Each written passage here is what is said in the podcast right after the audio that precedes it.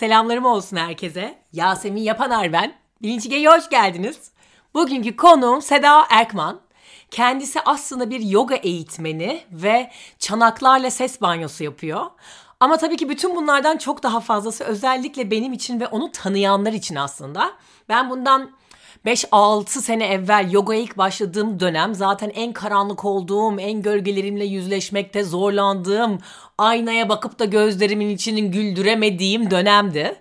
Ve o dönemde başladığım zaman şansı da Seda tam da aynı dönemlerde yoga dersleri öncesinde paylaşmaya başlamış kendini, geçtiği dönemi, yaşadığı zorlukları ve inanılmaz karşılığı oldu bende. Ben böyle her yoga dersi öncesinde hüngür hüngür ağlıyordum. Bu kadar tam da yaşadığım şeyleri bir insan bana nasıl anlatabilir diye ve yalnız olmadığımı hissettiren en önemli kişilerden biridir bana kendisi. Seda zamanında üniversitede psikoloji okumuş. Üzerine psikoloji konulu bir master yapmış. Dolayısıyla bir yandan da bu taraflarını da zaten bilip bunların da yanı sıra aslında kendi kitabını okumaya uğraşan biri. Dolayısıyla aktardığı deneyimler gerçekten çok kalpten, gerçekten çok canlı ve çok derinden hissettiriyor. Sizlerin de duyabilmesi için zaten Seda Talks isimli bir podcast kanalı var. Onun için oradan onu takip etmenizi şiddetle tavsiye ederim. Sizin de hayran kalacağınıza eminim. Onun dışında Seda Yoga diye de bir Instagram hesabı var. Oradan da paylaşımlarına ve düzenlediği etkinliklere bakabilirsiniz, takip edebilirsiniz. Kendisini bugün konuk aldım ve onunla da aile dinamiklerini konuştuk. Kendi anne babası ve kardeşiyle olan ilişkisini konuştuk. Oradan biraz kardeşlere girdik. Yani kardeşinin olmasının hayatını nasıl kolaylaştırdığı ve kardeşinin olmamasının hayatını nasıl kolaylaştırdığını konuştuk. Çünkü her ikisinin de artıları eksileri var aslında kendi kalp sesinden gidebilmenin, kendi hayat amacını bulabilmenin ve takip edebilmenin kalbinin sesinin ne kadar önemli olduğundan bahsettik. Bu yola nasıl girersin? Aileni karşına almadan, aileni de yanına alaraktan ya da ailenden uzaklaşaraktan, bazen de ailenden özgürleşmen gerekerekten gibi gibi konulara girdik. Size çok da fazla anlatıp burada vermek istemiyorum, anlatmak istemiyorum baştaki konuşmayı dinleyin diye. Benim için çok çok keyifliydi. Aileden özgürleşmenin önemini konuştuk konuştuk. Çok güzel kelimeler aktı ağzından. Onun için heyecanla paylaşıyorum sizinle. Ben kendisine hayranım. Siz de hayran olun isterim. Diyorum ve karşınızda Seda Erkman.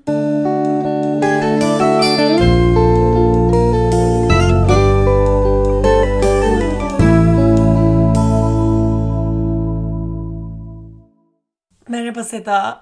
Merhaba Yasemin. Bu başlangıçlar hep aşırı komik geliyor bana. Böyle saatlerdir konuşuyoruz burada. Şimdi birden tuşa bastık diye birden resmiyet giriyor oraya. Efendim Zıbam diye konuya gireceğim. Çünkü zaten sen bir başlayacaksın. Ben oralarda bulabilirsem ara bulup seni susturup sıradaki sıraya geçeceğim gibi akacak. Önce senin aile dinamiklerinle başlamak isterim. Ananla, babanla, kardeşinle aran nasıldır diyerekten. Ee, şöyle söyleyeyim 11 haftadır şu an annem ve babamla yaşıyorum ve hepimiz hala hayattayız. O yüzden iyi diyebilirim.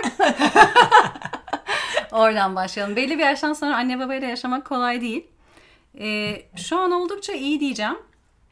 Bu her şeyi çözdük, e, güllük gülistanlık yaşıyoruz anlamında değil ama bence hepimiz aynı yerde, aynı mekanda birbirimize alan vermeyi öğrendik diyeceğim. Kardeşinle mi sizle birlikte Kardeşim hayır. Kardeşim kendi ailesi var. Kocası iki çocuğu onlarla beraber yaşıyor. Ee, sık sık geliyor ama Evet, iyi, iyinin açıklaması bu. Yani her şeyi çözdük, güllük gülistanlık anlamında değil ama herkes birbirine alan ve mekan vererek aynı yerde yaşayabiliyor. Peki şey dedin ya bir yaştan sonra yaşaması zor. Aslında yani ben çok fazla 17-18 yaşındaki insanlardan da mesaj alıyorum ve onlar da zorlanıyorlar aslında. Ben 18 yaşında evden çıktığım için o zamanları bilmiyorum Yasemin. Yırttın. ben 18 yaşında evden çıktım. 28 yaşında tekrar annemlerin yanına girmiştim. Yurt dışında yaşıyordum 10 sene. Ee, o yüzden 28'den sonrası çok zorlanmıştım. Zaten birçok aile dinamiğine bakmaya başlamam benim o yaştan sonra. Çünkü 18 yaşında evden çıkıp yurt dışına gidince birçok şeyi geride bıraktım diye düşünüyorsun.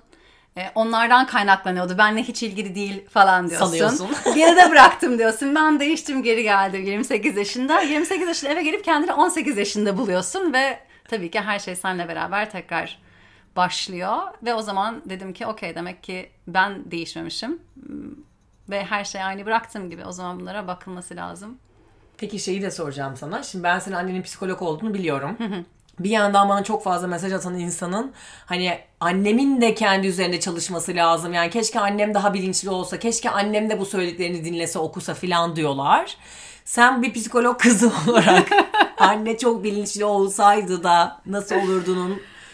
Ah, e, yani terzi kendi söküğünü dikemezmiş diyelim.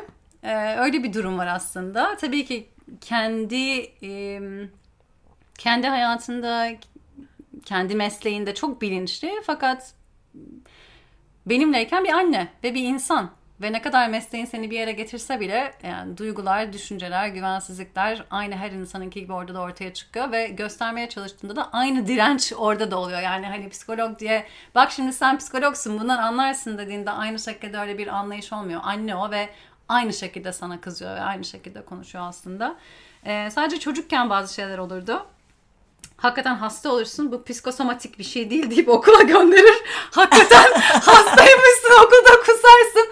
Hoca seni arar öğretmen kızınız hasta okuldan alın diye. Yani bazen öyle tabii e, profesyonel deformasyonlar olabiliyor yani tabii o bakış açısıyla olabiliyor ama yani illa annen psikolog e, konusuna hakim diye seninle ilişkisi güllük gülistanlık veya bütün problemlerini çözmüş nirvana'ya ermiş bir insan karşına çıkmıyor. O da bu konuyla ilgili olduğu için tabii ki psikoloji okumuş ve başkalarına yardımcı olabiliyor ama kendi bütün sorunlarını çözmüş de e, tamamen yüksek bir yerden bakıyor da e, diyemeyiz. Yani annen baban aslında kendi üzerine çokça çalışan tipler olsa bile tabii ki sorun yaşayabileceksin. E, bu da aslında onun çok güzel bir örneği oluyor. Kesinlikle.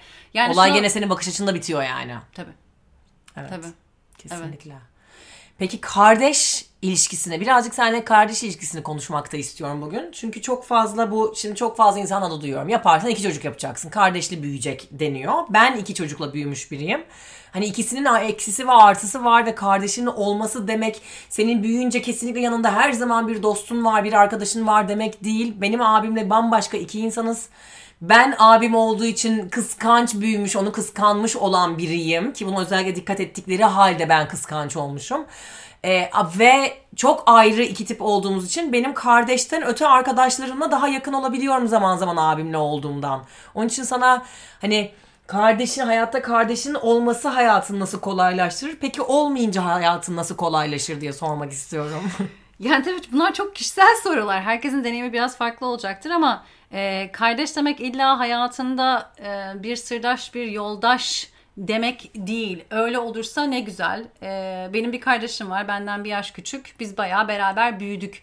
Ee, ama ondan sonra hayatımızın uzun senelerini ayrı ayrı yerlerde de geçirdik. İyi anlaştığımız zamanlar oldu. Anlaşamadığımız zamanlar oldu. Fakat ben etrafımdan gözlemlediğim kadarıyla herkesin kardeş ilişkisi illa da en iyi ilişki değil. Görüyorsun bazen işte para davalarında kardeş kardeşe giriyor. Kan davaları kardeş kardeşe giriyor. Yani bu tamamen aslında e, verdiğin emek. Kardeşin demek illa yanı başında seni anlayan, her şeyini anlayan bir yoldaş, hayat arkadaşı pat diye var demek değil bence. Aynı şekilde bir emek gerektiriyor.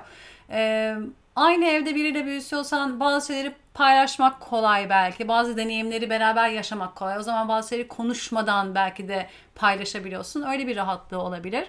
E, fakat kardeşin olması demek aynı zamanda bütün kaynaklarının paylaşılması demek. Anne baba sevgisinin paylaşılması, zamanın paylaşılması, e, sana ayrılan e, eşyanın paylaşılması, her şeyin bir paylaşılması.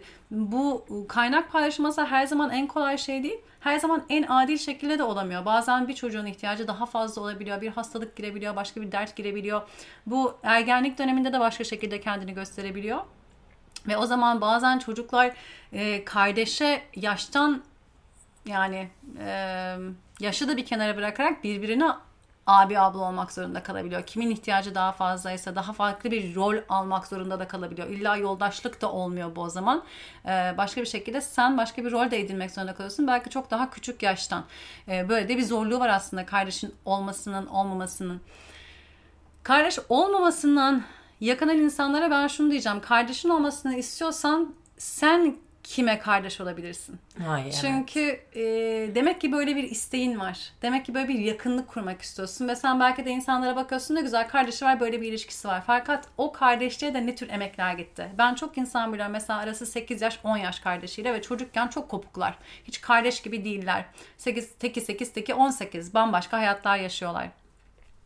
Ve atıyorum büyüğünün küçüğünü ezdiği çok zaman olmuş küçümsediği çok zaman olmuş. Hiç de beraber büyümemişler. Belli bir yaşa geliyorlar. Teki belki 35, teki belki 25, 27 neyse orada bir yakınlaşma başlayabiliyor. Ama aslında onlar bir yoldaşlık değil. Çünkü çok farklı hayatlar, çok farklı dönemlerde büyümüşler. O bahsedilen şey doğru. değil. Aslında bir arkadaşlık olmaya başlıyor. Ve o arkadaşlık üzerinden hani kardeşin belki ama herhangi bir arkadaşa gösterdiğin emeği, çabayı, dikkati, özeni gösteriyorsun belki de ve oradan tekrardan kurulan bir şey olabiliyor. Kardeşin olduğu için belki etrafta ama o arkadaşlığı ve yakınlığı kurmak herhangi bir arkadaşla kurduğun birliktelik bağı gibi e, bir emek ve çaba gerektiriyor. O yüzden kardeşi olmayan da böyle bir şey isteyen birine ben onu söyleyeceğim. Emeği, çabayı e, vermeye hazır mısın? Çünkü kardeş gibi olmak istiyorsan birine sen de birine kardeş gibi olacaksın demek. Sen buna hazır mısın? Çok çok doğru söylüyorsun. Yani hakikaten de özellikle de şey için de sormak istedim bunu. Kardeşi olmayıp da üzülüp de bununla ilgili yakılan insanlar da tanıyorum. Ve aslında dediğin yani o emeği verdikten sonra sen kardeşinmiş gibi olan insanlar da bulabilirsin. Hatta daha hani o gelen geçmişten gelen travmatik şeyler de olmadan sıfırdan da bir üretmeye yapmaya başlayabilirsin kardeşliğe. Kesinlikle ve ben şunu da düşünüyorum. Yani e, o verilen emek ben çok tek çocuk tanıyorum ve kardeşim gibi dedikleri arkadaşları var ve gerçekten de o kadar konuştukları, beraber oldukları işte 11 yaşından beri beraber büyümüşler ve hiç kopmamışlar ve o zamandan beri inşa edilen aslında bir arkadaşlık kardeş gibi bir yere gelebilmiş. Ee, kardeşlik derken ne diyoruz aslında? Candaş yani.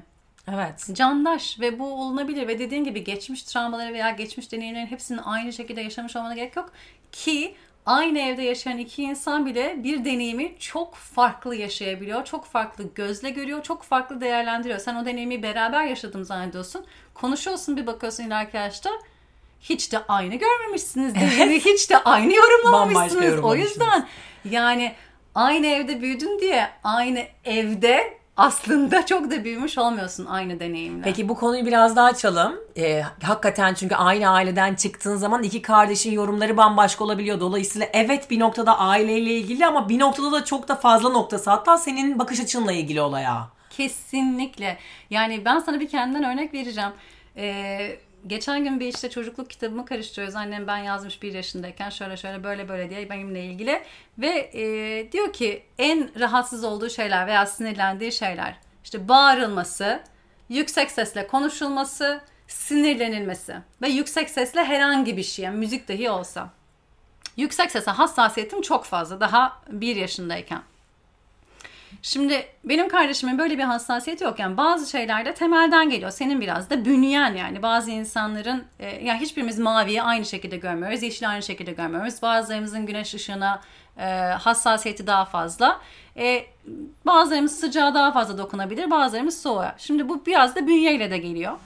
E, öyle olduğu zaman benim yüksek sese hassasiyetim çok. Kardeşimin öyle bir şey yok. Biz büyürken bana sorarsan evde çok bağırılıyordu. Çok kavga ediliyordu. çok yüksek sesle konuşuyordu. Kardeşime sorarsan her evdeki kadar kavga ediyor. İnsan bu kavga eder diyor. Yani bundan daha doğal bir şey. Bana sorarsan evde terör esiyor. Aman Allah'ım burada hiç kimse mutlu değil. Herkes huzursuz, mutsuz, sevgisiz. Bu nasıl bir ev falan diye ben böyle şey yaparken. Çünkü benim e, bunu kaldırabileceğim şey o kadar daha e, düşük ki bana çok fazla geliyor. Kardeşime de yo çok normalde her şey. Herkes normal normal kavga etti. Bunda bir şey yok ki diyor. Şimdi biz o zaman aynı evde büyüdük ama deneyim, yorum, bakış açısı çok çok çok farklı. Ee, böyle olduğu zaman da belli bir bakış açısıyla ve sen büyüyorsun. Belli bir algı, o algıdan vardığın sonuçlar ve inançlar başka türlü oluyor. Kardeşimin başladığı yer çok normal dediği için de o da kendi etrafında o tür kavgaları çok rahat yapabiliyor ve bunda hiçbir problem de görmeyebiliyor. Ee, o yüzden de aynı evde büyümek illa yoldaşlık demek de değil, aynı şeyi paylaşmak demek de değil. Ve hakikaten de olayın sende bittiğinin e, illa da her şeyin sadece ailenle ilgili olmadığında çok güzel bir kanıtı.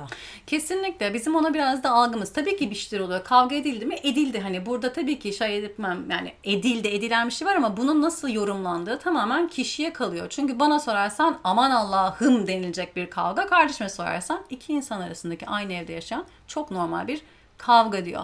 Böyle olduğu zaman benim oradan vardığım sonuçlar başka türlü oluyor. Ben oradan bir yerlere gidiyorum. İşte kendi kafamda aa burası herhalde sevginin olmadığı bir yer. Bu yerde saygının olmadığı bir yer. Bu insanlar ne yapıyor ne diyorlar. O diyor ki yo sevgi de var saygı da var. Kavga ettiler. Olur böyle şeyler. Gül geç. Hadi bakalım yolumuza. Şimdi öyle olduğu zaman baş etme yöntemlerini de farklı farklı geliştirmeye başlıyoruz. Çünkü benim için o zaman bir kavga baş edilmesi gereken bir şey oluyor. Çünkü benim hassasiyetim çok yüksek. Hassasiyetim yüksek olduğu yerde ben burada belki de bünyeme bir tehlike görüyorum, bir tehdit görüyorum. O zaman onunla baş etme ihtiyacı duyuyorum. Onunla baş etme yöntemi bulmaya çalışıyorum. O zaman da kavga et, edilmediği ortamlarda sevginin olduğuna inanıyorsun. O zaman belki bir şey olduğu zaman hep susan taraf oluyorsun kavga çıkmasın. Çünkü ben seviyorum, seviyorsam kavga etmememiz lazım diyorsun. Böyle kim bilir ne karakterler oluşturuyorsun kendine de sen sanıyorsun. Aynen öyle Yasemin çok güzel anlattın. işte tam da öyle yani o Çok korkunç. Evet insanın kendi içinde kendini görmeye başladığı yer zaten böyle aman Allah'ım kend- hani dünyadaki bir şeyi öğrenmeyi bırakıp ben bir oturayım kendimi çalışayım dediğin bir yer. Çünkü kendi kafanda gittiğin ve vardığın sonuçlar ve vardığın inançlar e, sen bunları mutlak gerçek gibi alıyorsun. Halbuki tamamen bir baş etme yöntemleri ve bir inançlar sistemi diyelim. E, bunu anladığımızda da evet O kendimizle zaman ilgili... zaten dışarıda hiçbir şey olmadığını fark edip hepten içine kapanıp içine çekilip yani hakikaten e, ben kendimi tanıma yolculuğunda senin katkın çok büyük. O tam en çok ağladığım dönemlerde canım. hep sana yogaya geliyordum ya. Ve oradaki anlattıklarına da hep bağdaştırdım ve hakikaten insan şeyi çok net görüyor. Yani sen okları kendine çevirdikçe dışarıda bakacak hiçbir şey yok. Ya bugün tanımladığın Seda yarın bambaşka bir Seda tanımlayabilirsin ve hepsi gerçek. Evet evet kesinlikle. Yani aslında hepsi gerçek. Şöyle e, biraz daha yaklaşıyoruz aslında gerçeğe. Çünkü bence karakter bu baş etme yöntemlerimiz zaman içinde karakterimiz oluyor. Atıyorum mesela e, yüksek sesten çok mu korkuyorsun? Bağırılmasından çok mu tedirgin oluyorsun? Bunu tehdit olarak mı görüyorsun? Okula gittiğinde de hoca sus otur konuşma diyecektir, susacaksındır. Yanlış cevap verdiğinde bağıracaktır, susacaksındır. O zaman sen ne yapıyorsun? Bir baş, baş etme yöntemi susmak. Aman Allah'ım bağırmaktan, bana bağırılmasından nasıl kendimi kurtarabilirim? En iyisi Hiç susmak. konuşmayarak. Ha. Şimdi o zaman ne olsun? Konuşan biri çocukken belki de bir süre sonra bu ortamlarla, okulla belki de konuşmamaya başlıyorsun. Ve konuşmamayı kendi karakterin zannediyorsun. Halbuki bu senin bir baş etme yöntemin. Ah, aman Allah'ım. Ya evet. Ondan sonra ben susan bir insanım zaten. Çok konuşmam diyerekten bunu alıyorsun ve bununla büyüyorsun. Halbuki sen konuşan bir çocuktun. Ve belki sen toplumlara konuşan bir insan olacaksın mesela yani. evet. Ah, evet. İşte aslında hepimizin bir geldiğimiz, olduğumuz şeklimiz, halimiz var ama ondan sonra bu baş etme yöntemlerimizi kendimiz zannediyoruz. Karakterimiz diyoruz, üzerimize alıyoruz ve ben diyoruz. Halbuki ben değiliz. Onları ara, anlamak ve ayrıştırmak çok önemli oluyor. Bunları yaptığımız her defasında da biraz daha içeri doğru, özümüze doğru aslında bağ kuruyoruz. O kurduğumuz bağdan dışarıyla iletişime geçtiğimizde de çok gerçekten samimi, içten bir yerden oluyor. Ama kolay değil. Kolay değil. Bu sorunun konumuzla ilgisi olmayaraktan ben çok iyi biliyorum ki bu kendine yolculuğa çıkmaya korkunç önem veriyorsun sen de. Evet. Ve bu yola çıkıldığı zaman da insanlar biraz daha zorlanıyorlar. Bana çok fazla insan mesaj atıyor. Çok, çok sıkışım, çok yalnızım, çok kötü hissediyorum kendimi depresyona ve ben sürekli hani depresyon hani depressten geliyor aslında. Yani hani bu kötü bir şey değil. Bunlar çok okey dönüşümler falan. Biraz bu konuyla ilgili e, bu spiritüellik her ha- böyle ha ha bir yer değil ya yani. Ve bu yola çıkmak e, ne demek ve bazen insanlar hiç yürümüyormuş, hiç ilerlemiyormuş, hep aynı yerde sayıyormuş gibi hissediyorlar kendilerini. Okey aklıma iki şey geldi. Hem Evet. biraz konumuza da geri dönüyoruz bunlarla. Tamam. Çünkü şunu söyleyeceğim. Ee, geçen gün bunu düşünüyordum. Aile böyle değilse ne mutlu size. Ama aile bazen birçok travmanın yaşandığı ortam oluyor. Bir kere ilk içine girdiğin Büyüklü yer... küçüklü. Hah, büyüklü küçüklü. Yani illa travmatik olay demiyorum ben. Ee, her gün her gün olan küçük bir şey de kişide travma olabilir. Bir ne dedim? Benim için bağırmak hassasiyetse her gün bağırılıyorsa bu küçük küçük travmalar eklenir. Ee, ve ne oluyor? Burada aslında depressed dedin ya oradan aile ortamı aslında elmasın pırlantanın sıkışmayla yaratıldığı yer diyorum ben. tamam mı? Çok iyi. Yani ben onu öyle görüyorum. Sıkışmayla yaratıldığı yer. Çünkü senin survival için, hayatta kalman için en büyük becerilerini ortaya çıkarıyor. Senin aslında sen yapan en büyük becerilerin. Niye bir başkasından farklı? Çünkü bunlar seni hayatta tutan beceriler ve bunlar senin en büyük yatkınlıkların. En büyük kullanabileceğin kasların, en güçlü tarafların ortaya çıkıyor. Bunlar aslında senin pırlanta, parlayan tarafların. Bir başkasından çok daha fazla belki de ortaya çıkacak olan tarafların. Ve bir şekilde bu aile ortamında bu baş etme yöntemleri senin için en kolay olan oldukları için onlar ortaya çıkıyor. Sıkıştırılmış yerde senin elmas olduğun halde çıkıyor. Ben biraz şey diye düşünüyorum. Ailede biz şunu bekliyoruz. Tamam parlatmayı da aile yapsın, şifayı da aile yapsın. Ya travmanın olduğu yer şifa olamaz. Eyvallah. Travmanın olduğu yer şifa olamaz. Aileler genelde bizim için yaşadığımız olaylar, bu algımızın oluşması, bakış açılarımız, baş etme yöntemlerimizin çıktığı yer. Çünkü hayatta kalmaya çalışıyoruz en küçük halimizde falan filan. Burası bizim sıkıştırılarak sıkıştırılarak en güçlü kaslarımızın, en büyük yatkınlıklarımızın, en büyük beceriklerimizin parlayarak çıktığı yer tamam mı? Elmas oldun. Artık seni parlatacak yer, şifa olacak yer başka bir yer. İşte onu demeye çalışıyorum. Arkadaş ilişkilerindeki kardeşlik de böyle olabilir ailedeki kardeşin başka bir görevi vardı belki de. Arkadaş ortamında bulduğun kardeşin belki de başka bir görevi olacak senin hayatında. Kardeş kandan da olabilir, candan da olabilir. Ve ben biraz şey de düşünüyorum. Aile ortamına biz sürekli geri dönüyoruz. Yani travma burada oldu. Annemle şöyle oldu. Babamla böyle oldu. Şimdi size üzerine bakın ben çalışıyorum sen de çalış. Bak aramızı şöyle düzeltelim. Bak böyle ortaya yol bulalım. Bak böyle işte sen bana bunu yaptın. Fark et ve artık yapma ve şimdi beni iyileştir. Böyle bir yere gidiyoruz. Ya yani onun yapısı buydu. Seni parlat yani olduracak elması parlatmak demiş sıkıştırdı elmas oldurdu. Tamam mı? Parlatmak, Parlatmak diyor. demeyelim. Ama sen aldın bunu. Bunlar kötü özellikler değil. Bunlar senin en büyük becerilerin ve yatkınlıkların. Bunlar senin artık kendini oluşturduğun hayatın içinde arkadaşlıklarınla, komünitenle, yaptığın işinle, kendine seçtiğin eşle, sevgiliyle parlayacaksın artık. Yani ikisinin görevinin de farklı olduğunu anlayabilirim. Çünkü ben de bunu yaptım. Geri gidip gidip düzelt kendini. Bak ben bu yolun yarısını yürüdüm. Sen de yürü. Bu ilişkiyi düzeltelim hala. Ve bunu her yaptığım yerde fark ediyorum ki ben çocuk olmaya devam ediyorum. Çocuk olmaya devam ediyorum. Çünkü e, hala bir anne baba ve anne babanın farklı bir anne baba olmasını istiyorum. Ve hala bana farklı bir yerden anne babalık etsinler ki bu ilişkiler biraz daha benim şifalı olacağını düşündüğüm yerden olsun. E bu benim her defasında bu ilişkiye tekrar tekrar çocuk olarak gitmem demek. Çünkü anne babamdan hala bir anne babalık, bir ebeveynlik istiyorum demek. E, ve bunu bu sefer de farklı bir yerden yapmalarını istiyorum. Öğren, daha iyi öğren, öyle gel ve biz tekrar ilişki kuralım. Ama o zaman ben hala çocuk olarak ilişki kuruyorum. Sen de diyorsun ki baba. onu oradan yapmak yerine sıfırdan bir ilişki kurmak aslında en mantıklısı. Benim de dediğim şu. Bunu al. Sen artık bir elmansın. Parlayacağın yer başka. Peki kaç yaşımdayken bunu yapmak caiz hocam? Çünkü Valla eğer sen bunu kaç yaşında fark ettiysen o yaştan itibaren tamam, Çünkü 17 yaşındaki biri de bunu yapmak istiyor olabilir ama işte o zaman daha çocuk ve senin ben senin annenin babanın ben senin için en iyisini biliyorum illüzyonu o yaşta sana daha çok geçebiliyor ya. Şimdi her yaşta anlar annen baban. Yani her yaşta annen baban. Bu yani o Evet 27'de de aynı baskı şey. olacak. Evet, Sadece 17'yi kullanmayacak ha. yani. Şimdi şunu olabilir. Her yaştan itibaren kendini tanımaya başlayabilirsin. Kendini tanıdığın yerde e, senin kendine vermek istediğin şey ve ailenden almak istediğin şey değişebilir. Yani sen artık ailenin şunu diyebiliyorsan ben kendimi tanımaya başladım ve anlamaya başladığım yolda kendim için en iyisini seçmeye başlayabiliyorum ve burada annemin babamın her kararımı onaylamasını beklemiyorum. Çünkü biliyorum ki onlar benim için en iyisini istiyorlar ama onlar kendi bildikleri en iyisini istiyorlar ve ben ayrı bir bireyim. Çok güzel bu söylediğin. Ben ayrı bir bireyim dediğin yerde benim ihtiyacım, isteğim farklı olabilir. Şimdi biz birey olmakta zorlaşıyoruz. Aile aile içinde var olmak illa e, bir kolu bacağı olmak değil, anne babanın uzantısı olmak değil. Anne baba da biraz böyle görüyor. Çocuğu kendi uzantısı gibi görüyor. O yüzden kendisi için iyi olanı onun için istiyor. Anlıyorum en iyi dilekleri bu. Çocuğun ama bir birey olduğunu, anladığı yerde zaten o zaman sen çocukluktan çıkmaya başlıyorsun. E, yetişkinliğe geçiştir bana sorarsan birey olduğunu anlamak ve bu bir reaksiyoner bir bireylik değil. Hakikaten senin ayrı istek ve ihtiyaçların olduğunu, ayrı becerilerinin olduğunu fark ettiğin bir yer burası. Orayı bulduğun yerde de şunu anlayabilmek çok önemli.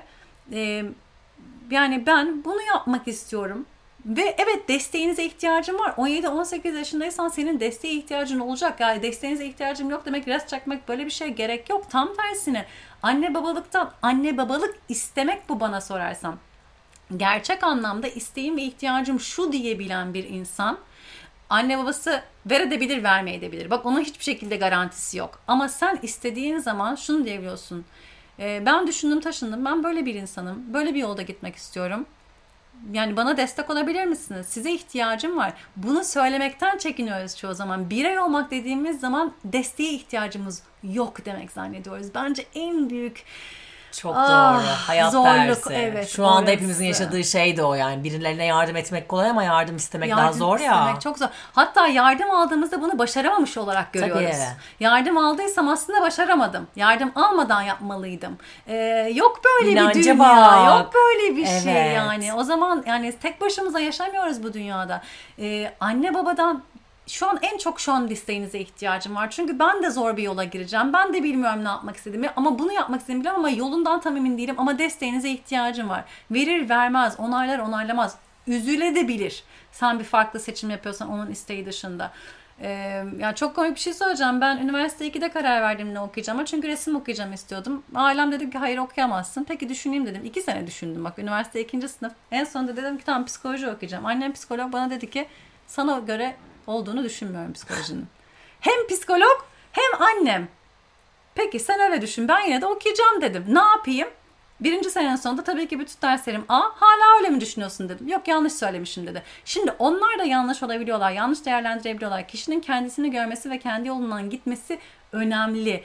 Ee, bunu desteksiz yapmaya çalışmak çok büyük bir cengaverlik. 17-18 yaşındayken zaten önermiyorum ama Şeyi çok güzel söyledin. Bir yandan da çok fazla üniversite öğrencisi var. Ne okuyacağını bilmiyor. İşte annesi bir yandan şunu oku bunu oku çünkü ileride para etsin falan Hı. ama bir yandan şeyde konuşuyorlar yani bugün okuduğunuz şeyler bundan 5 sene sonra bir meslek bile olmayabilir. Evet. Yani ki zaten bu mesleklerin çoğu da değişecek. Onun için aslında bu kendini tanıma yolundan yürüme olan insanlar yırtacaklar. Çünkü kendi mesleklerini yaratacaklar zaten. Bir mesleğe tutunayım diye şey yapanlar daha zorlanabilir o meslek elinden giderse. Mesela diyorsun ya üniversite 2'de ben psikoloji okumak istediğimi fark ettim. Yani aslında şu an ne yapmak istemiyor olduğunu bilmemek de çok okey bir süreç. Yeter ki sen iç yolculuğuna çık. Ya, Yasemin ben ben sonuçta psikolog olmadım hatta yani oradan başlayalım. Yani ben psikoloji okudum üstüne psikoloji master yaptım ama e, sonra da gittim yoga yapmaya başladım. Aşık oldum yoga eğitmenliği aldım ve şimdi bunu yapıyorum. Şimdi benim büyüdüğüm zamanlarda aileme ben yoga eğitmeni olacağım desem bir, bir kere ben ne olduğunu bilmiyordum böyle bir şey söyleyemezdim. Evet. Onlar ne tepki verirlerdi kim bilir. Ee, dediğin gibi yani biz büyürken bile böyle bir şeyin e, meslek olabileceği, böyle bir şeyle kendini geçindirebileceğin böyle kavramlar yoktu ve bir düşünce yoktu. E, ama geldiğinde ben o zaman da demiştim. O zaman şirket hayatındaydım. İşi bıraktıktan sonra söyledim annemlere. Ben istifa ettim bu arada. Tam zamanlı yoga hocası oldum dedim. E, bir süre bende konuşmadılar. E, yani olabilir böyle şeyler. Yani çünkü onlar için de çok zor adapte etme kendini ve dediğin gibi kendi yolunu bulduğun zaman Aşkla yapılan her şey bence kişiyi kendine ulaştırıyor. Kendine ulaştıran şey de bu hayatta sana bir yer bulmanı sağlıyor. Yer bulduğun yerde de hayatta geçinebiliyorsun. Yani bu e, yaptığın şeydeki tutku gözüküyor, sevgi gözüküyor. O sana özgü yan gözüküyor. E, ben herkese onu diyorum. Yaptığınız şey gerçekten siz mi? Sizi yansıtsın. Çünkü bir şeyde en iyi olmak değil, bir şeyde sen olmak seni zaten ortaya çıkartacak ve öyle bir şey var ki e, herkes yapıyor bunu ben yapmayayım değil. Senin ağzından biri duymak isteyecek, senin kaleminden biri okumak isteyecek. E, bana sorarsan bilgilerin çoğu zaten kolektif enerji. Yani ya senden akıyor ya benden akıyor. Birilerimizden akıyor ama hepimizden farklı bir şekilde, farklı bir renkte, farklı bir frekanstan akıyor ve benden duymak isteyenler var, senden duymak isteyenler var. Başkalarını dinlediklerinde tekrar gibi gelmiyor. Yeter ki senin enerjin aksın ve sen buna izin ver. O yüzden meslek dediğimiz şey bence artık çok kişiselleşiyor. Çok. Bir de şeyi de görüyorum senin hikayende de tekrar zaten. Sen de ne yapmak istediğini bilmiyordun ileride. Kalbin psikoloji dedi sana. Psikoloji psikoloji okudun dolayısıyla. Bir de üstüne gittin master yaptın. Bugün puzzle'ın bütün resmine baktığın zaman senin bu kadar daha farklı bir yoga eğitmeni yapmam, benim sana gelmeye devam etmem çok güzel asanalar yaptırdığın için değildi. Yani çok güzel asanalar yaptırıyorsun orası ayrı. Ama o değildi olay. Yani benim o anda yaşadığım şeylere çok güzel konuşan konuşmalar yapıyordun ve bazı insanlara da o konuşmalar iyi gelmiyordu. Kessin abi konuşmayı 10 dakika uzatacağını ben orada sana yapmayı tercih ederim diyordu. O gelmeye, gelmemeye devam etti. Ben de konuşman için gelmeye devam ettim. Yani aslında şu an kalbinin sesi seni çok saçma bir yere götürmek isteyebilir ama takip etmenin önemi zaten ileride anlayacaksın ve mantıklı gelecek. Ben de üniversitede fotoğrafçılık okudum. Hiç kullanmadım, yapmadım. Ama bugün sosyal medyamı yönetirken kullanıyorum mesela gibi aslında. Onun için şu an yola çıkmış olanlar ne yapmak istediklerini bilmiyor da olabilirler. Sadece kalp sesini duyup yeter ki o iç sesinden götürdüğü yöne, aktığı yöne doğru gitmeye devam etsinler. Kesinlikle. E, siz görmüyorsunuz ama ben deminden beri kafamı sallıyorum Yasemin'e. Evet diyerekten katılıyorum diye. Ve şunu söylemek istiyorum. Aile içinden gelince hani konu aile diye biraz biraz oraya da hep çekmeye çalışıyorum. Aile içinden gelince e, sizin istekleriniz farklı gözükebilir ve takdir almayabilirsiniz başta, onay almayabilirsiniz başta. Sizi siz yapan şeyi aileniz de görecektir zamanla. Siz kendinizi mutlu ettiğinizde ailenin de en büyük isteği aslında sizin mutlu olmanız. İlki güvende olmanız, ikincisi mutluluğunuz. Kendinizi güvende tutabildiğinizi göstermenize. Ayaklarınız yere basıyor mu?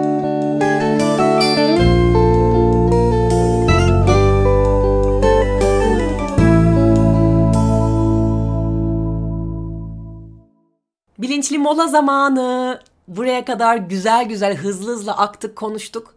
Ve istedim ki şu anda her ne yapıyorsan bir durasın. Duramıyorsan bile en azından ayak tabanlarınla yerin temasını hissedesin. Dikkatini oraya getiresin. Bir yavaşlayasın. Bir fark edesin ki sen bu dünyaya sappa sağlam bastıkça, kendine güvendikçe dış etkenler seni merkezinden şaştıramayacaklar ve sen emin adımlarla kendi yolunda yürümeye devam edeceksin. Diyorum ve Seda ile konuşmamıza geri dönüyoruz.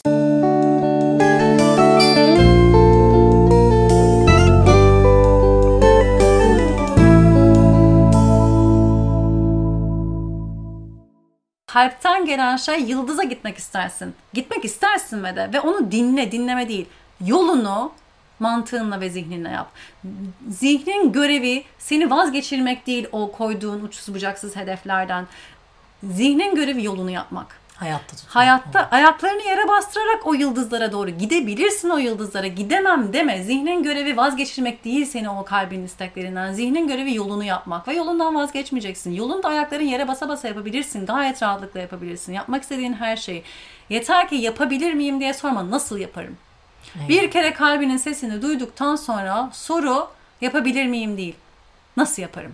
Ondan sonra yola giriyorsun zaten. Yolu yürümeye başlıyorsun. Bir şekilde evren de elinden tutuyor. Öyle veya böyle.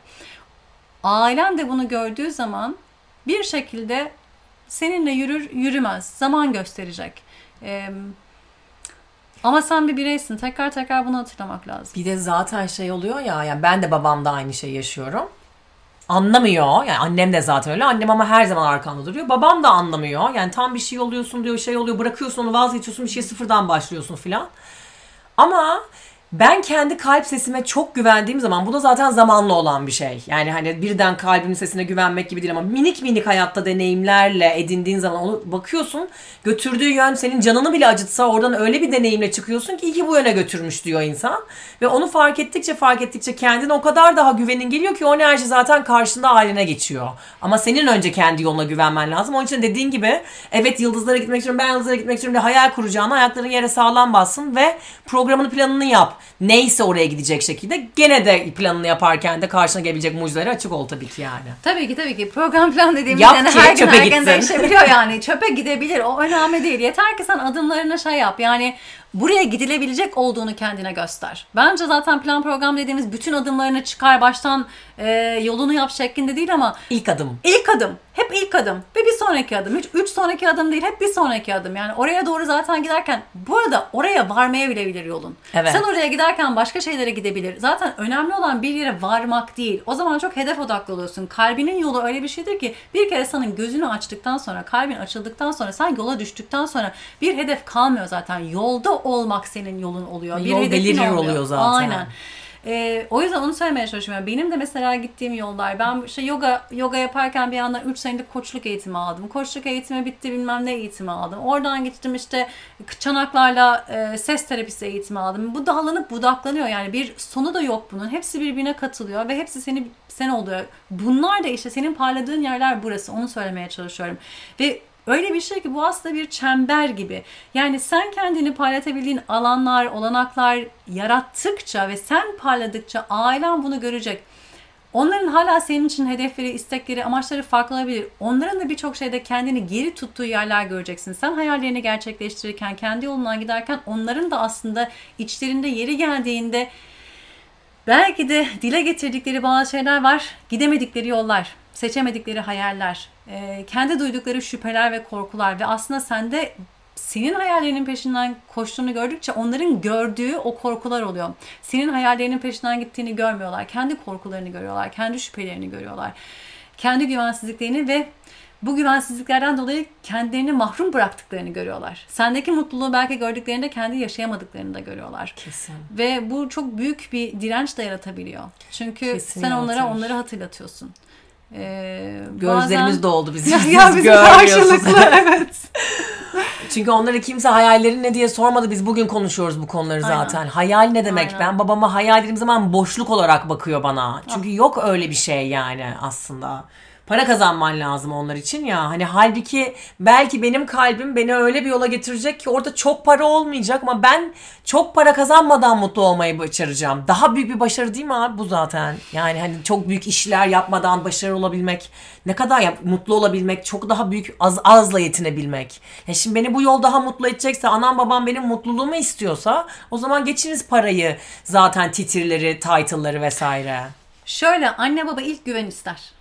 Bunu anlamakta Çok zorlanıyoruz güzel. biz. Anne baba ilk senin güvenini ister, güvende olmanı ister. Mutluluk inanç sonra gelir. O Evet. yüzden de güvende olacağına inanıyorsa biraz mutsuz ol diyebilir senin için. Çünkü yeter ki hayatta kal. Yani anne baba olmak ben değilim ama şöyle diyorlar ve yani inanırım. e, Kalbinin senin dışında Ah, atması. çok zor.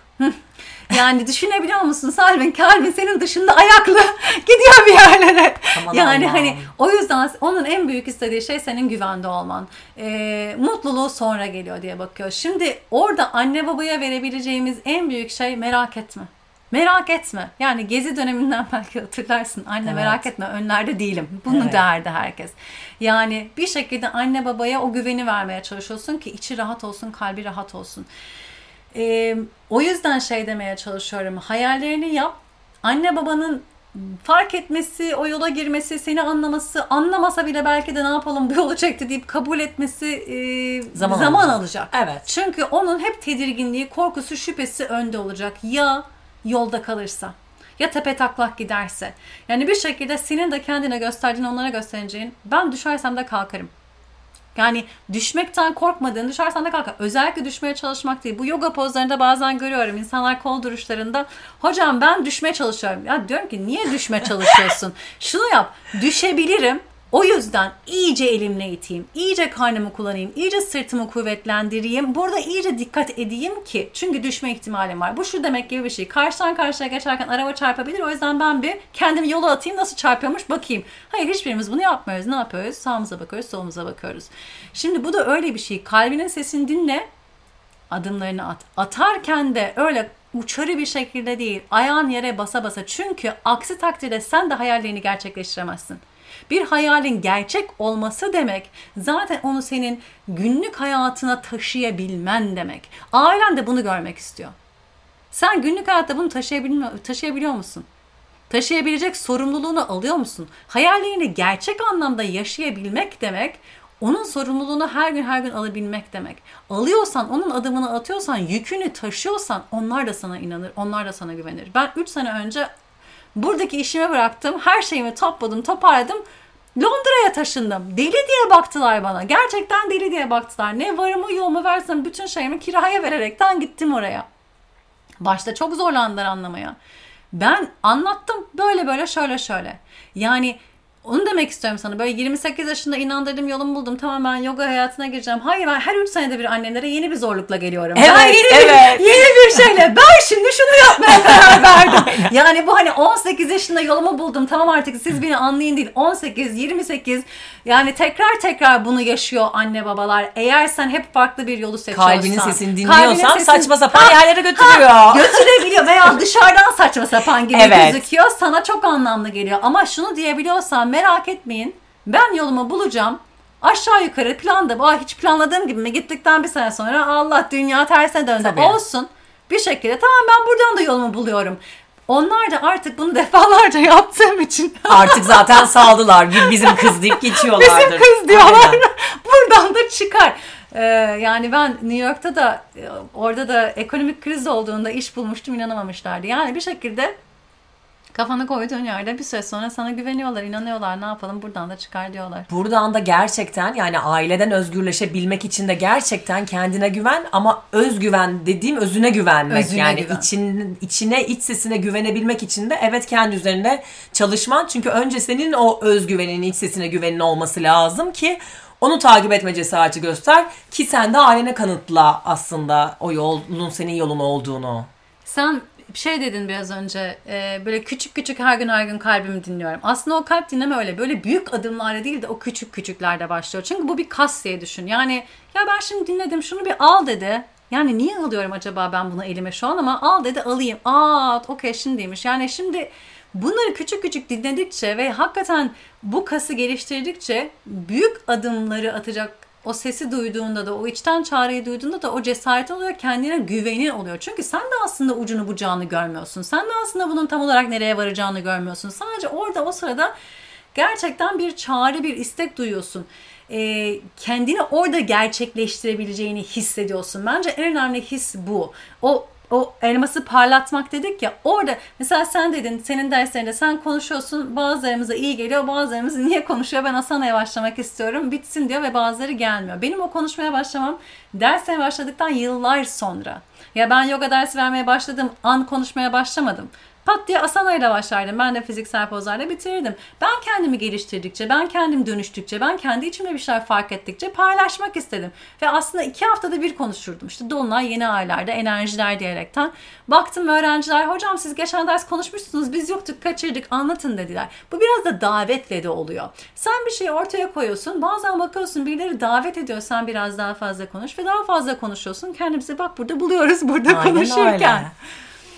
Evet benim e, soracaklarım bu kadar. Senin eklemek istediğin bir şey var mı Seda? Ee, galiba şunu söylemek istiyorum. Bir birey olmak toplum içinde de birey olmayı gerektiriyor ve e, çoğu yerde anne baba ilişkilerini hep her şey için problem diye ararsak sürekli çözmemiz gereken bir şey gibi görüyoruz. Ee, anne baba ilişkilerimizi bizi belki o depress ederek ve sıkıştırarak bugün olduğumuz insan ol- olduran yer gibi görürsek illa çözülmesi gereken bir problem olarak görmüyoruz. Ve bir çözüm belki de aramayı bırakıyoruz. Bazen bazı şeyleri olduğu gibi kabul etmek. Bazen mesafeden sevmek. Bazı ilişkiler öyle olacak. Her aile ilişkisi illa benim gibi 11 hafta beraber yaşayabilmek demek olmayabilir. Bunu herkese önermeyebilirim. Ee, bazılarımız için uzaktan sevmeyi seçeceğiz. Ee, ama çözmeye çalışmayı bırakmak. Yani orada takılı kalmayı bırakmak. Oradaki e, başıma bunlar geldi e, hikayesini sürekli kafamızda döndürmeyi bırakmak bence çok önemli. Çünkü öyle olduğu zaman hep olabilecek bir anne baba arıyoruz olabilecek ve hikayeyi değiştirecek bir anne baba. Ve bazen bu e, doktor oluyor. Sürekli doktora gidenler bana bir ilgi göster, sevgi göster bir bak diye. E, bazen devlet büyükleri oluyor. Bazen başka yerdeki otorite figürleri olabiliyor. O zaman bir birey olmayı hep erteliyoruz. Hep geciktiriyoruz. Kendimize bakmayı, kendi sorumluluğumuzu almayı, e, kendi yolumuzu çizmeyi. Ve hep hala birinin Ee, belki de beklediğimiz, istediğimiz, hayalini kurduğumuz bir ebeveyn anne baba ilişkisini bize vermesini, e, o aradığımız şefkati bulmaya çalışıyoruz. E, o da hep Oradan bulamayınca da ilişkilerden bekliyoruz bu Aa, sefer. bu sefer eşten bekliyoruz. Ee, sevgiliden bekliyoruz. Ay onu da bulamayanlar çocuğundan bekliyor. Çocuğu anne baba yapıyor, kendine ebeveyn yapıyor. Evet. Yani alamadığı o koşulsuz sevgiyi, koşulsuz şefkati, koşulsuz anlayışı çocuğun e çocuk koşulsuz sevecek tabii seni ama o ona ben ona bir kötü davranayım bilerek yapmıyor tabii insanlar bunu ama yine de o beni günün sonunda sevsin ben ne yaparsam yapayım.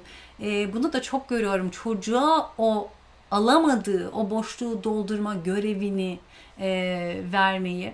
Halbuki birey olmak, kendi hikayenin sorumluluğu olmak. Sen de böyle bir şeyin doğdun. Sen de buradan böyle geliştin. Hiç ve fena bir insan değilsin. Şimdi git bunu parlat ve bunu ekle. Yani bu yanlış edindim. Hayır bu da senin güçlü tarafın. Ve hikayeni anlatırken bir başkalarına e, bunu yaşamış insanlara hitap edebileceksin. Kesinlikle Ve öyle. onlarla bağ kurabileceksin ve birbirinizi belki de yukarı çekeceksiniz, güçlendireceksiniz. Ee, bu, ama bu hikayeyi nasıl paylaştığın önemli. Yaradan paylaşıyorsan birbirinizin yarasını kazarsınız. Şifadan paylaşırsan bunu birbirinizi şifalandırırsınız. Birey olmak da zaten şifa yolunda olmak. Bana sorarsan. Yani o yaram oldu bana bu yapıldı. Hep bana bu yapıldı, bana bu oldu. Ee, söylemini bırakıp bu da benim geçmişim. Bu da Hikayene beni- sahip çık Ha, yani. Bu da beni ben yapan yol. Bu da beni ben yapan ilişkiler. Ben de buradan geliyorum ve ben buraya doğru bunu alıp eviriyorum, çeviriyorum, dönüştürüyorum. Bu da benim yolum dediğin noktada o kendin için yürümeye başladığın yoldan iliş- ilişkiler ve iletişimler kurmaya başlıyorsun. Yarandan değil, şifa yolundan. Ee, evet. Bunu öneririm. Bunu da dilemiş ol hepimiz için. Evet evet kendim için de Evet, hepimiz için de hepimiz bunu için. diliyorum. Öyle bir iç çektim çünkü çok Evet. çok kalpten söyledim. Evet. Evet. hepimiz için bunu diliyorum. Kaç yaşında olursanız olun hiç fark etmez bunun yaşı yok.